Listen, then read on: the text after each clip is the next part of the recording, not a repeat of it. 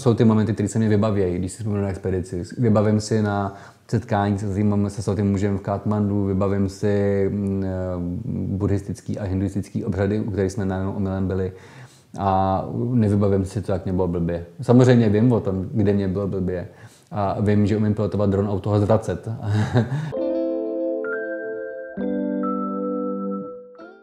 Oceňovaný fotograf, držitel studentského Oscara, biolog a cesto, cestovatel a pilot dronu, Petr Jan Juračka. Ahoj, já vítám Ahoj, tě tady u nás. Tak čau, čau. Eh, jsi jeden z prvních hostů, na kterého jsem vždycky přemýšlel, jako bych si hrozně chtěl pozvat. Jak se to stane, člověk? no bylo to, bylo to hlavně kvůli tomu rozhovoru, který máš u Martina Veselovského, jestli si vzpomínáš. Čtyři roky, no. No, to už, už je to nějaká doba. A je, už jenom ten název Penisová rybička mě v Ekvádoru nepotkala. Připomínají ti to lidi často, ten rozhovor? Asi ne, člověče, já jsem to úplně zapomněl. no, oni tehdy využili tady ten, tu penisovou rybičku jako do titulku, že taky trošku bulvární, a, ale jo, tak my jsme se toho trošku báli. Byť šance, že když si člověk koupí jako jede v tom pralese, že ta penisová rybička jako čapne fakt jako limitní, jako blíží se limitně nule, jo.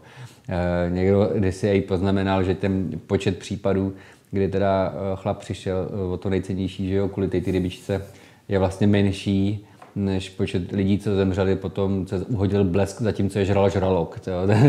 Takový teď případ byl, byli dva, zatímco pensá rybička byla jedna, takže to je hodně vzácný, ale víš co, no, vzácný, ale nechceš. No. Eh, přemýšlel jsi někdy, eh, když jsi byl na cestách, že už se někdy domů nevrátíš? Se nesmí.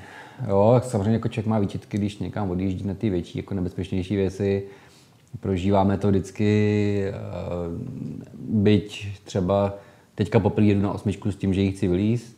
Tam, tyž, jako tam se může stát lecos, ale to není něco, na co bychom přemýšleli a šance jako furt je malá. Jo? Těch Čechů, co e, zahynuli při těch činnostech, není naštěstí až tak moc vůči těm, co to jako v pohodě zvládne se dostat domů zpátky. A to si nějak úplně nepřipouštím. Začal si na těma věcmi přemýšlet trošku jinak od té doby, co máš rodinu? No jasný, tak s dětskama to je jako vždycky jiný, ale je fakt, že já jsem odjížděl na Karviku a v Endulce nebyl ani rok, že jo? to bylo taky jako drsný. Vlastně návrat eh, domů byl z těch horších návratů, jo? to bylo vlastně, že, že ta starší dcera mě poznala hned, to se mě vrhla kolem krku, ta mladší mě nepoznala, no. tak to je pro fotra je to takový jako nepříjemný. Na druhou stranu to byla velká výhoda, protože jsem měl fázovaný vítání, jo? že jeden den jsem se vítal s jednou a druhý den ta mladší pochopila, že to, to je vlastně táta. A ta se zase vrhla na mě druhý den, takže jsem měl dva dny vítání, to bylo fajn. Jsme moc rádi, že nás sledujete a že se vám líbí tenhle ten rozhovor. Hodně z vás nás sleduje a nemá u nás odběr. Nezapomeňte nás odebírat, kliknout na zvoneček a sdílet nás mezi své přátele. Děkujeme. Když je tady řeč o dětech, tak ty jsi jako malý měl poměrně velký problémy s očima. Jo, no, já jsem se narodil uh, s 12 dioptriemi jako součtu, uh, s tím, že jsem na to přišla v 16 měsících. Ale tak to není nic, s čím by se nedalo jako něco dělat. Na, jako rodiče mě naštěstí přihlásili do takové speciální oční školky. Musel jsem vyšívat, musel jsem tam dělat různý cviky, chodit s okluzorem, to bylo hrozný a dneska to mám perfektní. Já jsem říkal, že jsem mi zamlžili, jo, ale já jinak brýlema funguji celý život a jsem vlastně na ně zvyklý. Jo. Teď yes. jsem vědomě jsem se sundá a, a, vlastně jsem schopný bez brýlí číst, no, což je jako velká devíza. Když jsi byl takhle mladší a ještě si tolik neviděl, dělali se ti už nějaké plány na tvůj život? jestli by si chtěl cestovat nebo... Tak já mám od 16 měsíců, takže co jsem si plánoval předtím, to fakt nevím.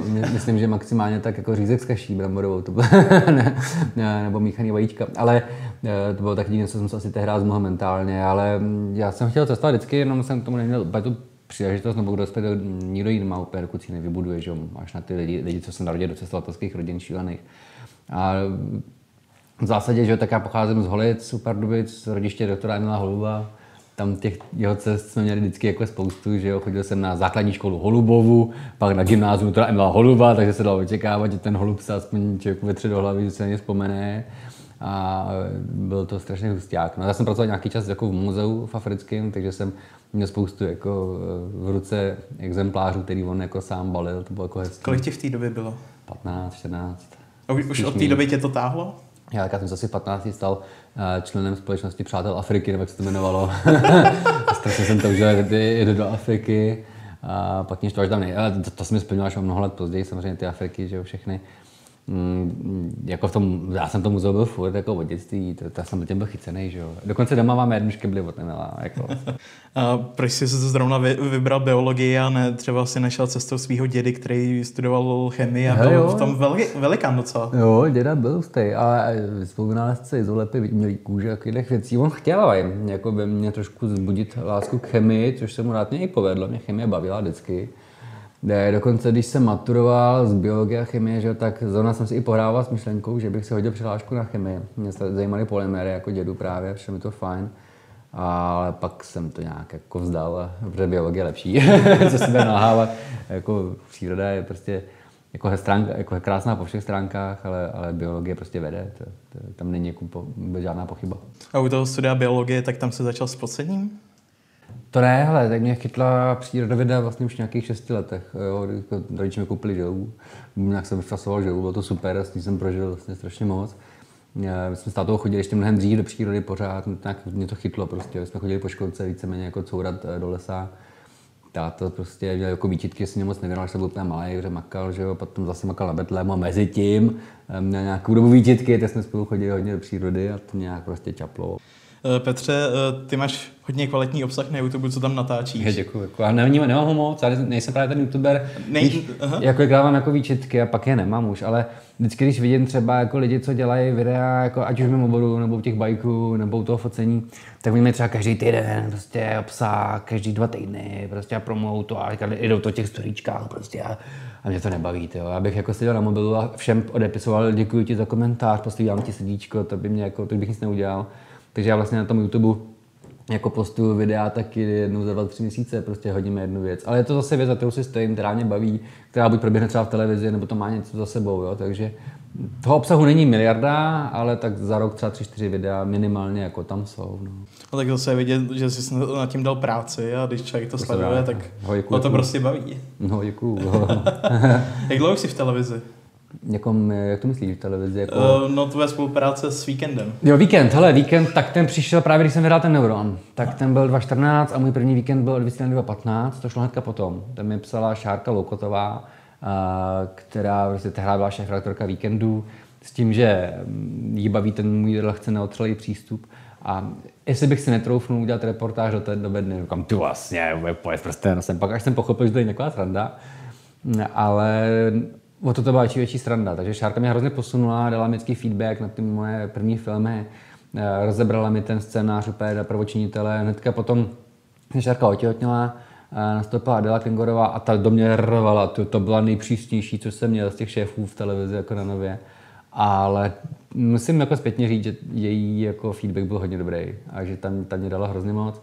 Teďka tam je Vláďa Kouba, to je perfektní člověk, zase a pod ním už jedeme snad dvě série teďka. A teďka se nachystáme nový díl, tak doufám, že bude na co koukat. No. To je docela zajímavý. Proč se to zrovna jmenuje Petrova divočina? Ale to oni to vymysleli na nově, tenhle ten název.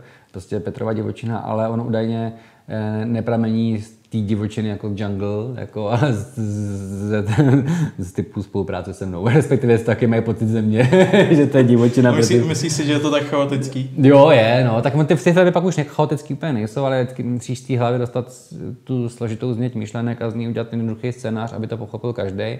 A což není úplně jednoduchý, jo? že nesmíš zaběhnout do detailů, musíš se odprostit o strašně moc věcí, které bys tam třeba rád řekl, nemůžeš, protože máš jako 5 až 8 minut, musíte být zároveň koukavý, vizuálně zajímavý. Eh, nesmíš užívat animace třeba, voice overy, ani tam nesmíš před tou kamerou moc dlouho stát. Je to takový, jako aby to mělo odpich, no, aby to ty lidi v televizi bavilo. Je těžký uh, dáv, zjednodušovat uh, vědecké informace pro běžného člověka, no, pro nebo ti to jde lehce? No pro mě až tak těžký není, protože já jsem třeba běžný jednoduchý člověk, víš, takže já si to sám potřebuji taky zjednodušit kolikrát, kolikrát ty věci jsou docela složitý, jo, takže teď jsme natáčeli v podzemní a jsem nepochopil půlku věcí, co oni tam studují ty geologové, protože jako když ti mluví o vrásnění, tyjo, a teďka oni mají přesně jako oni hlavě vidí, který bylo kdy, prostě jenom naznačí a oni si, jo, takhle se to sebou řeknou a teďka ty jsi ztracený, protože jsi biolog a nejsi geolog. A vůbec jako, aha. Takže si to, jsem si to zjednodušoval už na místě a naštěstí díky tomu jsme to pak jako natočili. Myslím, že takže to bude to dobrý, bude to zábavný díl. Jak moc se dá skloubit videa s focením? No jo, hele, já jsem to měl jako dilema od nějakých svých eh, pěti, šesti let, že jsem nevěděl, jestli jako chci víc fotit a nebo dělat tu vědu. To už si fotil takhle jako no, mladý? No vlastně od jedenácti, já jsem v šesti začal tou, s tou, s tou přírodovědou A ta foce, to focení, tomu jsem propadl až v 11, takže od 11 jsem, a teď jsem to řešil pro tu dilema, jo, protože jsem věděl, že nemůžu dělat obojí. A myslel jsem si, že nemůžu dělat obojí. Ale nějak ani jedno jsem se nepustil, pak jsem šel na vejšku, eh, focení jsem trošku jako nechal, ale vrhnul jsem se fakt do té vědy, že prostě jsem vůbec prvák, druhák na vejšce jsem prakticky vůbec nefotil. A pak jsem se právě díky tomu objevu toho našeho nového druhu dostal zpátky k mikroskopii a k potřebě fotit. Tak jsem využil nějakých jako elementárních znalostí, co jsem jako měl z toho focení. Já měl jsem, můj první digitální foťák byl vlastně mikroskop, jo, který měl vlastní CCD kameru. Začal jsem zpracovat ty data z toho mikroskopu, znovu mě to chytlo, začal jsem si na fakultě půjčovat malinký kompakt digitální, který mě strašně chytnul.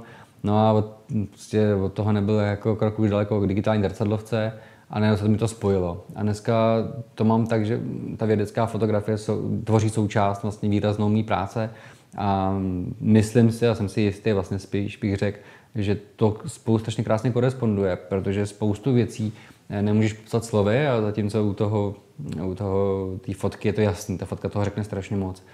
Takže to vlastně to spojení tam je a mám jako svým způsobem i trošku výhodu, že jsem propadl tak té fotografii, tak té vědě, takže ta vědecká fotografie, která kombinuje obojí, mě prostě baví. Jo, spousta vědců uh, má možnost dělat super fotky, ale nebaví je to, nemají tomu vztah. A naopak spousta fotografů si hledá témata uměle i v tom mikrosvětě, aby měli co fotit, ale jak zase nejsou přímo v tom oboru, nebo to hledají nějakým způsobem prostě obskurně na internetu, tak to nikdy nemá tu hloubku a není to tak zajímavý. Jo, že fotí je něco, co už je stokrát na focení, to jako ne, nezajímáš. Tvoje fotky z mikroskopu jsou poměrně populární a často se třeba objevují na eh, hlavních stránkách různých jako odborných časopisů. Jo, jo, jo, to je celá sranda vždycky. My máme, bacha, máme jako soutěž, víš, na katedře. To vymyslel můj eh, tehdejší školitel Adam Petrusek, takový foreček, že prostě děláme battle, která katedra na rámci fakulty. Takhle jo, my jsme 17 fakult, jestli se nepletu, na Karlově univerzitě a eh, když si vezmeš takový ten kafemlejnek, který pronává články, tak prostě jsme, tady jsme my, tady je Matfis a tam někde v hluboku jsou ostatní. A není to tím, že bychom byli o lepší, což samozřejmě jsme, ale je to tím, že náš obor víc méně jakoby hodně vede k tomu publikování. Jo? Že uh, nějaký humanitní studie nebudou publikovat tak často a tak hodně, nebo tak hodně moc citovat, jo, protože to je prostě jiný typ oboru, jiný typ práce. E, doktoři taky, ty zase někoho, aby ty články napsal, oni mají vlastně ty, data a nemají čas na nějaký psaní, že oni furt musí jako být rukama v tom pacientovi, když tak řeknu, že jo. E, teologové taky nejsou prostě, že by denně si počítače vymýšlel, jako co by napsal za novou úvahu, která změní svět. Zatímco u nás, u těch biologů a zejména u chemiků, ta produkce těch článků je jako esenciální, protože ty elementární objevy se publikují jeden po druhém. Nedělá se jako velká velká práce, kterou na děláš 50 let, už z toho už se nějak jako vyrostlo a dneska se ten výzkum dělá jako po kratších úsecích, aby eh, to bylo operativnější. Takže máme tak strašně moc publikací, že teďka už se samozřejmě hraje ta hra, kdo, kdo bude mít tady v tom, kdo tady v tom, kdo má víc, víc článků tady v tom časopise, nebo kdo má jako větší spektrum těch časopisů. A úplně absurdně, tak jsme řekli, a budeme zkoušet prostě útočit titulní stránky, takže máme taky krásný battle mezi několika katedrama my to vedeme. a, a, prostě děláme to, že když publikujeme nějaký článek, nebo když nám ty článek vezmou, tak zároveň s tím okamžitě eh, přikládáme fotky, když máme nějaký možný fotky. Jo. Takže třeba teďka děláme gekony, nebo kolega Lukáš Kratochýl a celého eh, odborná věc, jako ten, ten branže, oni mají strašně velký tým gekonářů, co dělají eh, velmi zajímavý výzkum na gekonech, tak prostě jednou za čas prostě přijde s gekonama, pojď nafotíme gekony. My si tady v botanické zahradě uděláme hezký dva dny, fotíme gekony, simulujeme australskou poušť, Sahel, džungli, prostě to všechno tam v té botanické zahradě nasimuluješ jako pozadí, nafotíme gekony, no a on pak má sortu jako eh, nafocených gekonů a když mu vychází hezký článek v zajímavém časopise, tak tam šopne fotky a nechcete náhodou fotku na titulku. A dost často se stane, jo, to je super, to je bomba, nemusíme jít kupovat na Shutterstocku a bereme, jo. Takže mi to takhle jako docela, a nás to hrozně baví. Mě to přijde jako super challenge. Ještě furt nemám titulku Science, dvakrát mi utekla těsně. Ne, ne, jednou mi to jako Nature, jednou Science, ale velmi těsně. Jako, jo, to mě docela mrzelo. Je to takové jako prostě zábavná, to chvíle není to nic důležitého, ale ty titulní stránky mě prostě tím způsobem obaví. No. Tak když jsi zmiňoval vaše jako honění se nějakýma challengema, takovýhlema zábavnýma, tak ty už máš své poprvé už taky uh, za sebou, když jsi objevil ten nový druh jo. organismu. Sice, sice je to malinkatý brouček. No zase tak brouček to není to koríš a není tak malinkatý, on má 2 mm. Jako, a to už je docela, bacha, to dneska se popisují mnohem menší věci, 2 mm zvíře, to už je docela velké viditelný, už je to jako... Už se tě vyjde na mikroskop. Dosti, ještě, takhle, ještě furt se vyjde na mikroskop a ty větší už se nevyjdou. Ale, ale to bylo příjemný, jako zase nebylo to, že by měl člověk životní sen popsat nový druh, v některých oborech je to běžný. Jo? Když se třeba pracuje hodně s genetickou informací eh, v těch nižších organismech, o nižších, tak v vozovkách, tak tam se popisují nový druhy běžně, jako u rosivek, no tak to je eh, Katka Kopalová od nás katedry má, nechci přehnat, ale jako více jak 10 druhů, jako třeba, jo. Tam to je jak na běžícím pásu. My jsme to jeli jako zase úplně jinak, dali jsme strašně moc času do toho, do té fotografické dokumentace, protože jak je to větší zvíře, to se i pitvá samozřejmě a operuješ eh, to, to mrta, pitváš to zvířátko, vyndáváš z něho ty jednotlivé orgány a ty pak překresluješ nebo přefocuješ, tak svým způsobem to jako zažere víc času než u těch jako mikroorganismů. No, takže to hodně pracní, do toho máš ještě i genetiku, aby ti to lícovalo s morfologií, takže to není úplně prčo. Teďka znovu popisujeme nový druh, jsme to odeslali jsme předevčírem eh, do vědeckého časopisu, ale tam máme třeba jenom morfologii, protože nemáme vzorek, prostě, který by nám umožňoval analýzu DNA. Jo. Já jsem se snažil chytit eh, v, na Kubě, tam jsme chytili něco trošku jiného, jiný druh. A na v Kolumbii prostě to, to, to zvíře žije prostě jenom ve dvou snad jezerech nebo málo jezerech eh, ve Vysokých horách Kolumbii. A tam se teďka zase nedostaneme úplně. No. Byl nějaký jakoby často jsme zmiňovali jako samý hezký zážitky, ale byl fakt nějaký jako hrozný zážitek jako z tvých cest, že už jako měl, měl jsi jich hodně. Těch je spousta a já většinou jako nevyprávím, protože to není moc příjemný a jako je to běžný, tak Taky ty běžné věci, když jsi na horách, tak jsi poblitej, po, posraný. Dobrý, tak to tam prostě to, nebudem to dávat. Máš teploty, ne, jako klidně můžeme, to je v pohodě, prostě jako patří to k tomu, jo, a počítám s tím, že to, to přijde znova, jo. Máš horečky, zimnice, pak ti prostě střídají se ti teploty, bolí ti hlava příšerným způsobem, stuhlí tělo.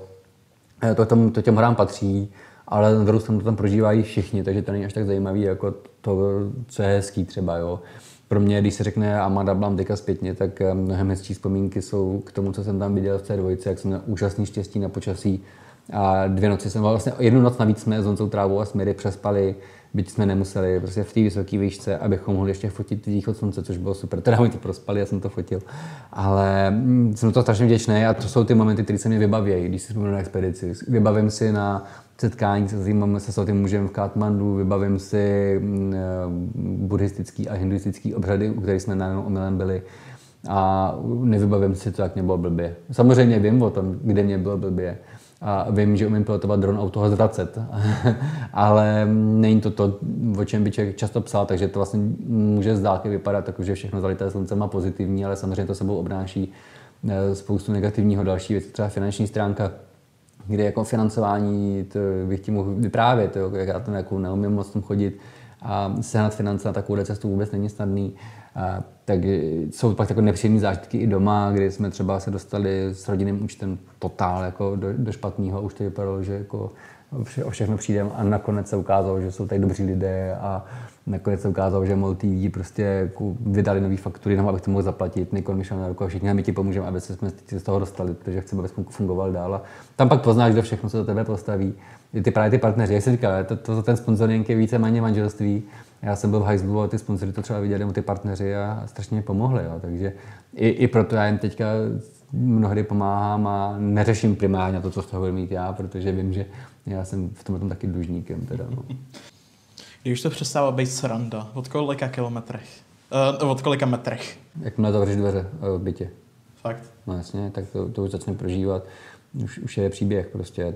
To už je jedno, jestli jsi tam nahoře nebo jsi někde na cestě. To už, už to jede. Jakmile já vím, že jsem šel do a když jsem šel na Amada Blám, tak eh, to jsem vlastně ještě vedl holky do školky a už jsem měl všechny ty krámy expediční sebou, jo. To jako nějakých to 40 kg věcí jsem táhnul do školky, protože za školkou už MHD, že jsem na autobuse, mě to vzal na nádraží a jsem vlakem do Prahy, že jo.